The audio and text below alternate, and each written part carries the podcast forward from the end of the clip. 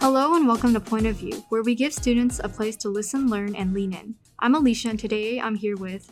Jonah. And Rahul. We will be reviewing the newest Black Panther movie and exploring themes such as overcoming grief and tradition versus modernism. Warning: there will be spoilers. Your discretion is advised. Um, I think we should start with like how like what we were expecting from the movie. Um, for example, I was expecting it to be kind of mid because the past few movies past few marvel movies have been kind of mid like i wasn't really super surprised but obviously the visuals um this it, ex- it exceeded my expectations i thought it was really good um the visuals as always were really good yeah Yeah. Okay, yeah. One thing I gotta say is um I agree with you. This is easily the best MCU movie of this year.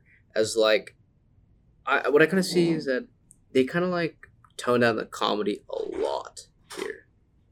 So one thing I kinda noticed is that with a lot of the past MCU movies this year, they always like try to like have this forced sense of comedy. yeah. but like with this like well one they had to be a little more serious with this movie because it was a uh, you know it it was cent- kind of centralized around Chadwick Boseman's death Yeah. or T'Challa's death and I believe that the that kind of helped make sure that the comedy was very natural and was kind of flowed every now and then yeah Yeah, it wasn't a film that was aiming for comedy. It was a film that was aiming for the story of Shuri and the story and the memory of Chadwick Boseman as Black Panther. And the way they used the comedy, they only gave it to characters that normally use comedy. Like, for example, Everett K. Ross and Valentina. They had some great moments. They were meant to have that those comedic moments, but characters like Shuri maybe didn't have the comedic she had last last Yeah. time as Black Panther because they didn't want her to and she didn't need to for the Yeah, story that she was going for. yeah like Yeah. i think a lot happened for her to for like her to be really serious hmm Um, so I think that's like a good transition into the themes that we saw. Um, for example, you know, obviously with Chadwick Boseman, they had to somehow incorporate him into the story. Even Yeah. Though, so they started off with death, and then they basically just like kept that theme of going of um overcoming grief throughout the movie. Like her mom had this ritual to like help her move on um, and she tried to cope by like cooping herself up in the lab and like trying to come up with new um, technology that will help her country and yeah like Yeah, and just as she was overcoming the death of T'Challa, that's what about the time that her mother died, so she had to overcome that. So Shuri went through a lot yeah in this movie, and it really growed her as a character. Maybe just like her a lot more because she was a lot more layered than she was before. Mhm, Yeah. yeah. easy. Like I think that change was probably expected to her character, as like she like like in the beginning of the movie, basically, sh uh, since Killmonger ended up burning down all of the heart shaped herbs, and uh, T'Challa happened to have an I- illness that could be cured by that herb, but there was no more. So Shuri tried to like synthesize a synthetic heart shaped herb. But the thing is, it was only like I think twenty nine percent accurate, and it didn't really work. So I guess that Shuri herself, she took that failure to heart, and she always like made sure to like improve like technology, and to always try to like help it. And like one thing, like compared to like last movie, in this movie, there's a humongous change in her character. Like in the last movie, she was very lighthearted, like oh yeah Uh, it felt like she didn't really like she respected tradition but she Yeah. obviously had like a little bit of like a rebellion Yeah. toward it yeah, but then this movie she definitely embraced it to Mhm. like ma- to um encourage the modern yeah, easy, easy. It's like I think towards like the end, she kind of like understands like the meaning of the ritual that her mother was trying to, you know. Yeah. Yeah. Going back to the heart shaped herb, I think that symbolizes a lot of just the heart of just the characters in that film. Because since Killmonger burned that down, and like not long after that is when the snap happened and everybody disappeared, and that sort of symbolized that their hearts were gone. And even towards the beginning of the film, when Chadwick passed away or T'Challa passed away in the film, she never created that synthetic heart, so she never sort of had a full heart until she created it, and that's when she started to feel better and feel more like herself, and that's when she became Black Panther. So Yeah, I guess it's kind of like she f- she was made like she was able to overcome that like that grief that she experienced, and then she through that grief she created a, a even deeper connection with her brother. Yeah. the, you know Yeah. the Black Panther. Um, I also like how well, I think we should like also talk about the antagonist Namor. Yeah. Like he, I liked how they like. So usually with villains, obviously they always have you know like a sob story and stuff, and you like you gain a respect for him for them. But him like. While you did gain a respect for him, you also definitely like saw how he was like truly like evil, but also Yeah. where it came from. Mhm. Um, yeah, what was so scary about Namor is it seems so realistic how he could have those political views of just the world and wanting to burn down the entire world just from where he came from. yeah. It like it didn't feel very like surprising, like oh I want to burn down the whole world for nothing. It was it had reasons behind it, and they were very realistic reasons. Yeah, Yeah. and I, it it is like it is also interesting how you could see Shuri like empathize with him. A lot Mhm. of times you see like in Marvel movies you see the bad guy, the good person. It's like they see like oh I know what you're going through, but she was like oh I know what you're going through. Like Yeah. she knew, and it was Yeah. like she also lost like a lot of her family members, and it was just like yeah, Yeah. like she just lost her whole family. Like that's Yeah. literally. It's like it's surprising that she didn't even turn into a villain. Yeah, you I know? f- yeah, I feel like Namor was the perfect villain for the story that they were making here, and just Yeah. for Wakanda Forever as well. Yeah, yeah, because she could have been the villain, but she Yeah. wasn't. Like she um she you know, there was also like the comparison between Namor and Shuri like to show how similar they are Mhm. and like you would expect Shuri to be like him, but like she's also still her own person. Yeah. and Namor kind of represents what she could have been if she just decided to fall She- into if she pursued the path of it. Yeah, Yeah. yeah, yeah. And another thing I want to talk about vengeance in this story. Yeah, vengeance. Like, I think that like the aspect of like vengeance with, with you know Shuri not being able to save her brother, I think that was monumental in like how she was gonna be in this movie, and same with Namor too, because like I think there's like a, a interesting sense of parallelism between Namor and Shuri as they both pursue the path of vengeance, but one will go too far. For in this case, Namor, and one will almost go too far, but will learn mercy with like Yeah. Shuri towards like the end of yeah, the at the very end when she Yeah. has the chance to kill Namor. Yeah. And another thing that was so great during that, they played like a silent sort of just. Oh, like, oh yeah, every pictures. time yeah, every time Yeah. Chadwick Boseman was mentioned, yeah, there was always like silence. Like Yeah. a moment of silence. yeah, and they I thought had, that like- was really like they were it was really respectful and they were like creative with how they like were able to put it in. Yeah. yeah.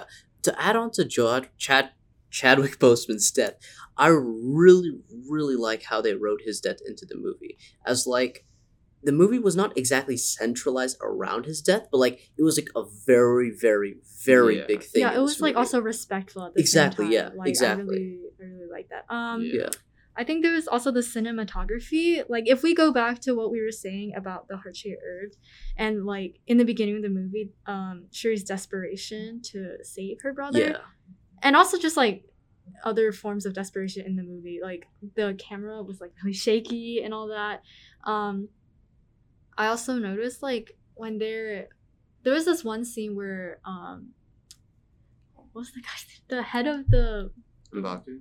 M'Baku. Yeah, yeah, yeah, yeah. And Shuri, when they were talking, like, I'm gonna be honest, like, I was so distracted by the camera just like moving and panning oh yeah, while they that were was talking. Like, yeah. while I'm sure the conversation was really important, but like it was just really distracting. But also, other than that, like they were still really creative with like what they did with the camera, and I think Very. like because they did that, it was just it showed like it's moving, like the story was moving, like the there was tension. That's why. Yeah, Yeah, and going back to cinematography, I thought this movie was had one of the best cinematography, had some of the best cinematography out of any MCU film. Eternals had some great stuff, but especially underwater during Talokan and when Shuri was first introduced to that, that was just so magical. Mhm. And the song just behind it, the score was also fantastic Yeah. for this movie, and the cinematography was complemented very well by the score. hmm I think like they kind of like backed each other up, kind of. Yeah. You know what I mean? Yeah. And to talk about um adding on to the uh, underwater state, I think that like the aspect of like you know like when uh when Namor was about to was about to be killed by uh Shuri, but she was like no like but she held back. Like how does like do you guys remember when there was like flashes of like the underwater state here and there? Yeah. and there's also flashes of Wakanda. So I really Yeah, like yeah, how like they're kind of like show that like even though one is on like the one land is on the surface and one land is like completely underwater, there's still a sense of similarity that they're both trying to fight for the same thing, kind of. Mhm. Yeah. So I, I really like that aspect of it. There's so many great parallels in this film. Oh, they had so many great ways of showing those parallels, like fire and Mhm. water. That was shown a lot, especially when Shuri was saying to the astral plane Oh, yeah. with Killmonger. Spoilers, that's a big spoiler spoiler there. Mhm. Yeah, kind of a big But spoiler. just when the fire was just coming down, sort of burning just the previous legacy and just remaking her. yeah. the yeah, new the, one. yeah, fire versus water. That was really really creative. Mhm. Um, I think what's also interesting is like the diversity. Oh, yeah, like, easy. um, Yeah. they're both minorities. Yeah. and like obviously there are parallels there, and Mhm. it's just it just shows that there are ways to like fight to have representation in. Um, but yeah, the representation was really interesting. Oh, yeah, like you he's- normally don't um get like the Mayan culture. Yeah.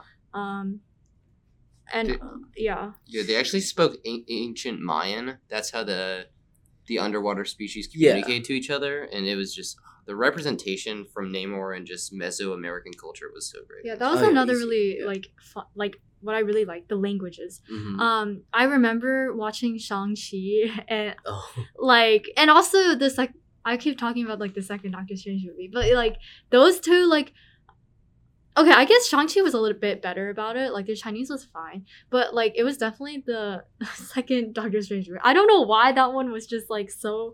It just like sticks out to me, like why I don't like it so much because like it's fine if you're gonna speak Spanish, but if it's like unnaturally in there, like they're trying to force the Yeah. fact that you are ethnic, like it's it's unnatural. It doesn't I that's not a right way to show Yeah, representation. but this was just so natural. Like they were speaking their language and also like showing their culture without forcing it too much. Yeah, yeah. and the it person felt kind of like natural with it. Yeah, yeah, yeah. Yeah. and the person that had to play Nakia, Lupita Nyong'o, she actually had to learn four new languages for this. Oh, yeah. French. Yeah, yeah, yeah. Ancient Mayan, Spanish, French. and then Wakandan, I guess. Yeah. Also. Yeah. So yeah. Um, oh, there's also. I think we should also talk about Ironheart, like what we think about Oh. her. Um, I thought she was kind of useless to the plot, Yeah, but kinda obviously she was important for like the ultimatum that Namor made. It was like if you don't, if Wakanda doesn't partner with us, like the Science Girl will die, Mm. and like that's just how they try to keep her in there. Yeah. and she was like good representation of people of color, like women of color in STEM. Mhm. But other than that, like she was off- obviously just there to set up like the next movie. Yeah, set up the plot. Yeah, easy.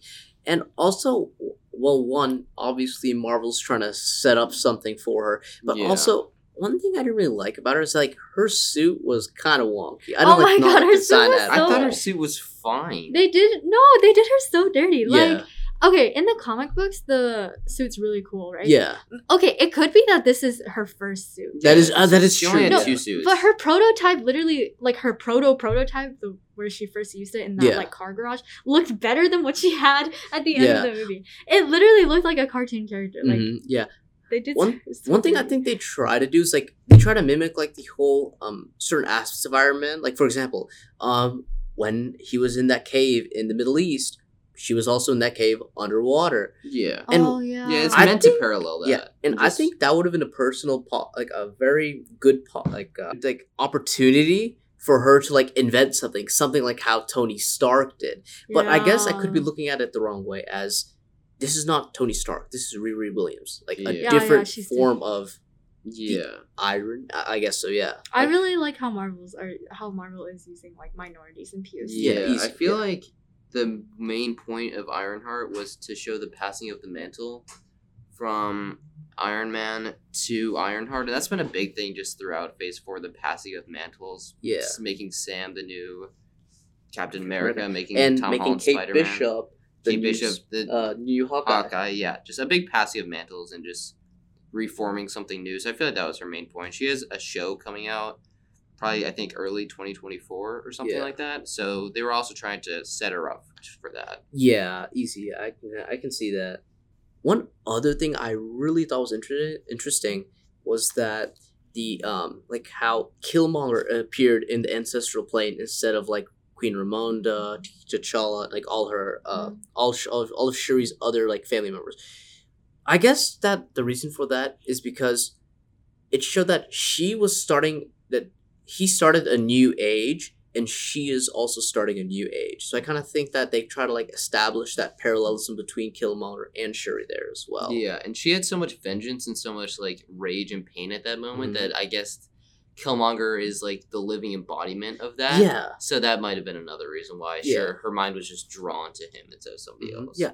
One la- one other thing I want to talk about is that the uh, meaning of fire in this movie. That's like, I think it means like the idea of growing, of like getting rid of the past and like growing into something. Like for example, that one ritual in the beginning of the movie where Queen Ramonda burns like the uh the uh, uh the funeral garments. Yeah.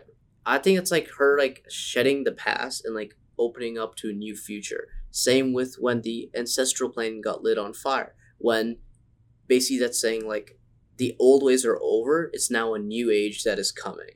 Hmm. So that's what but, I kinda but while see. also still like using what's in the past. Yeah, exactly. Yeah. Yeah. It's like modernizing that tradition. hmm And water kind of representing that for the Talokans and Namor and him flooding down Wakanda and hopes of building something better Yeah. for himself and his Yeah, empire. yeah. It, it's a very interesting thing. Fire and water in this movie. you Yeah. know? Yeah. Um. So the overall message of this movie, what do you guys think it is?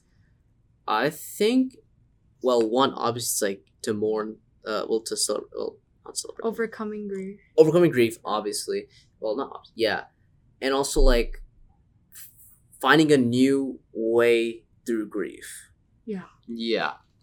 Just And- overcoming all that pain and just the resilience and then just having the confidence to become something new and do something better that gets you out of that hole that you're in. yeah yeah This concludes our discussion and review for Black Panther Wakanda Forever. Thank you so much for listening. For a transcript of this episode, head to the Point of View tab on our website, nhsmessenger.org, and follow us on Instagram, Twitter, or Facebook at NHS Point of View. I'm your host, Alicia Lee, Jonah Chadwin. and rahul dojade and this has been Point of View.